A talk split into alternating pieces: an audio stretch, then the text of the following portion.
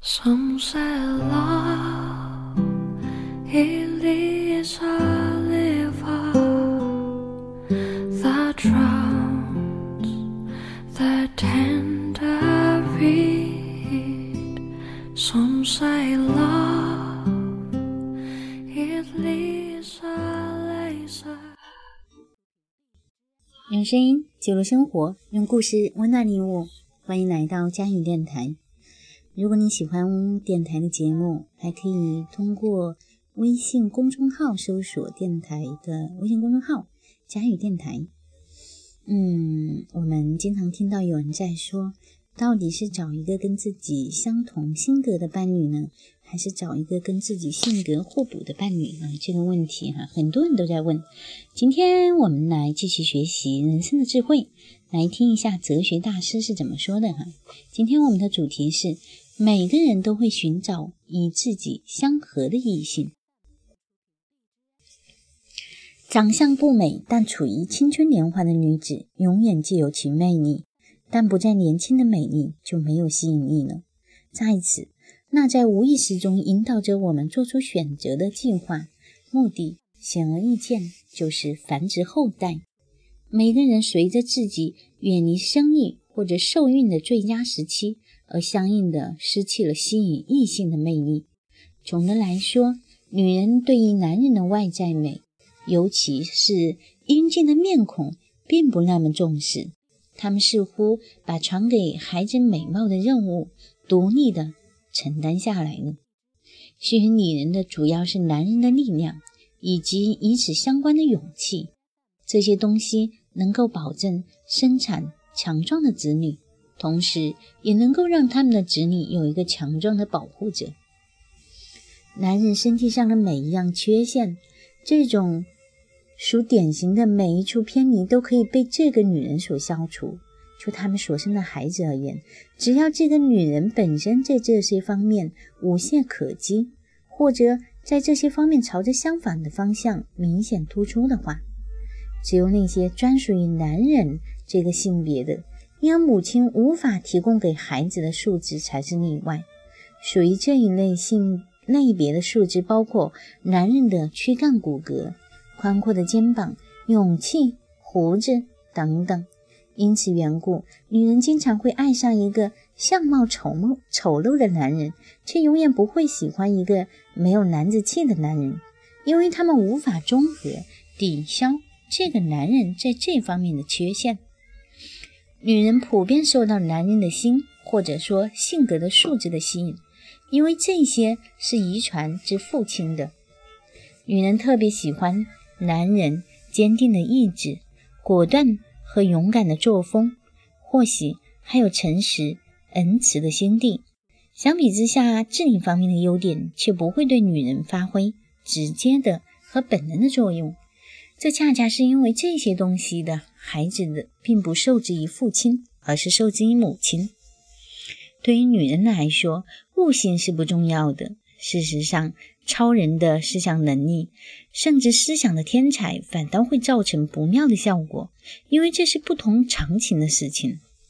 我们经常可以看到一个丑陋、愚蠢和粗野的家伙，比聪明、有文化修养和亲切可爱的人更能够获得。女人的欢心。当女人说爱上了男人的头脑思想时，那是本性退化的过激表现。相比之下，在男人对女人发自本能的爱情中，男人并不会受到女人性格素质的左右，但女人的智力素质却会发挥出某种影响，因为这些东西是由母亲遗传给孩子的。不过，这种影响。且轻易地被美丽的身体所压倒，因为后者关乎更为关键的东西，所以后者所产生的影响是直接的。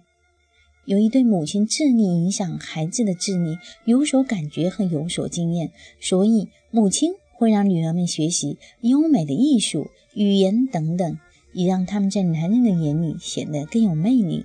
在这里，他们试图利用人为的手段促进智力，就像在需要的时候，他们会人为的增大其臀部和隆起其胸部一样。所有性别特征都是某一片面的特性，每个人都需要得到与自己的个体的片面特性相反的某一片面特性，以便互相取长补短，共同构成一个完整的人类典型。具有男子气的男人会寻找最有女人味的女人，反之亦然。每个人都会寻找性别特征程度上与自己相应的异性。至于两个人在这方面的对应达到了何种程度，那就全由男女双方凭本能去感觉。一个男人的肌肉力量越弱，那他就越想找个身体强壮的女人。女人也会做出同样的事情，因为女人稍欠肌肉力量是合乎自然和普遍的事情，所以一般来说，女人都更喜欢强壮的男人。有时候，一个男人会爱上一个明显丑陋的女人。出现这种情形，是因为除了上面所讨论的男女特性程度恰好互相对应而构成的和谐以外，女方身上的总体反常之处，也与这个男人所具有的反常之处恰成对比，并因此发挥出纠正和调整的作用。我们是那样认真的审视和检查女人身体的每一部分，当然，女人也从她的角度来检查男人。我们查看一个开始获得我们欢心的女人时，那种态度真是小心翼翼和一丝不苟。我们在选择时执迷不悟，一意孤行。新郎对新娘密切留意，以防在哪个方面因看走了眼而出错，并且他对女方身体关键部位太过或者不及的高度重视。所有这些谨慎和认真，是与最终目的的重要性完全相称的。当两个年轻异性首次见面时，在那种互相打量的无意识的认真劲里，在投向对方的特征和部位的探求、查询的锐利眼神里，都隐藏着某种奇特的东西。这种考察和探求，也就是总属守护神对这个男女双方有可能产生的个人的及其素质的思考。男女各自对对方的满意。和渴望的程度也由这种思考的结果而定。真正的爱情有一种超越了个体的目的。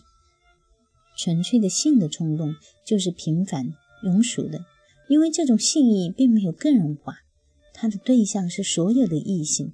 这种性欲只是争取在数量上保存种性，而很少考虑到质量问题。个人化以及与之相伴的强烈的爱欲，却可以达到这样厉害的程度，以至于无法得到满足。那这尘世间的一切好处，甚至生命本身，都会失去其价值。这种异乎寻常的激情的根源，除了上述选择性爱对象所进行的种种考虑以外，肯定还有其他无意识的考虑，而这而这些是我们无法看见的。这一强烈的欲望截住了他的心，他们误以为是为了自身的缘故而渴求，但其实他们此刻追求的是纯粹寻而上以及存在于现象系列事物之外的目的。也就是说，当将来的个体要闯进生存的渴望反映在现象里，它就成了这一个体将。来双亲之间强烈的把别的一切置之度外的爱意激情，这种渴望表现为一个绝无仅有的错觉。正是因为这一错觉的作用，一个热恋的人才会为了和这个女人同床共枕，不惜献出这世上的一切好处。但与这一个女人同眠的事实，并不比和其他的女人同眠给他带来更多的东西。可是不管怎么样。